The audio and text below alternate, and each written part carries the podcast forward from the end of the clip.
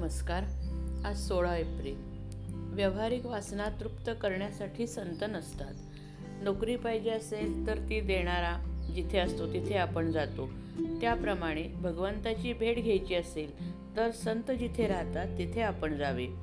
परमेश्वराचे स्वरूप ओळखण्यासाठी संतांकडे जाणे जरूर आहे. संतांचे अस्तित्व त्यांच्या देहात नसून त्यांच्या वचनात आहे. संतांजवळ निर्विषय चित्त असते.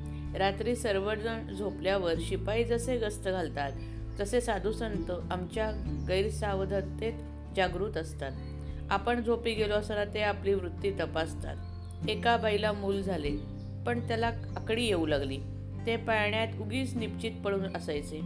ते मूल बरोबर वाढेना चांगले हसेना खेळेना मुलाची ती अवस्था पाहून आईला बरे वाटत नसे.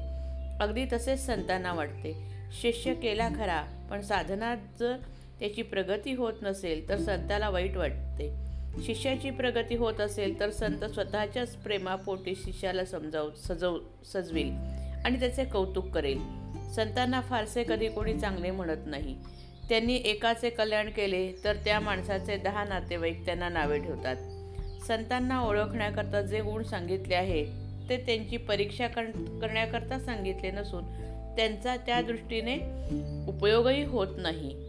त्या गुणांचे आपण आचरण करावे म्हणून ते सांगितलेले आहेत. संतांजवळ राहणाऱ्या लोकांना तीन तोटे आणि तीन फायदे असतात. त्यापैकी तोटे असे की एक वेदांत बोलायला तेवढा उत्तम येतो. दोन संतांजवळ राहिल्याने उगीच मान मिळतो. आणि तीन ते म्हणजे ते म्हणजे संत सर्व पाहून घेतील. या खोट्या भावनेने हा वाटेल तसे वागतो. आता फायदे पाहू. पहिला म्हणजे तो जर खऱ्या भावनेने संतांजवळ राहिला असेल तर तेवढ्यानेच काही साधन न करता सुद्धा त्याचा परमार्थ साधेल. दुसरा त्याला मान मिळेल. पण तो स्वतःच्या मानाचा अपेक्षाच्या अपेक्षेच्या पलीकडे राहील. आणि तिसरा वेदांत त्याला बोलायला आला नाही ते त्याच्या आचरणात येईल. म्हणून संतांजवळ राहणाऱ्याने ते सांगतील तसे वागावे. मानाची अपेक्षा करू नये आणि फारसा वेदांत बोलू नये. तोंड तोंडापर्यंत आले तरी दाबून टाकावे. संतांची आज्ञा प्रमाण मानणे हे प्रचिती येण्याचे साधन आहे. व्यावहारिक वासना तृप्त करण्यासाठी संत नसतात. हे ओळखून आपण त्यांची संगत करावी.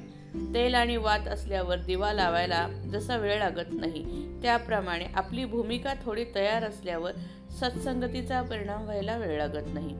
संतांना ओळखण्यासाठी अनुसंधानाशिवाय दुसरे साधन नाही. श्रीराम जय राम जय जय राम.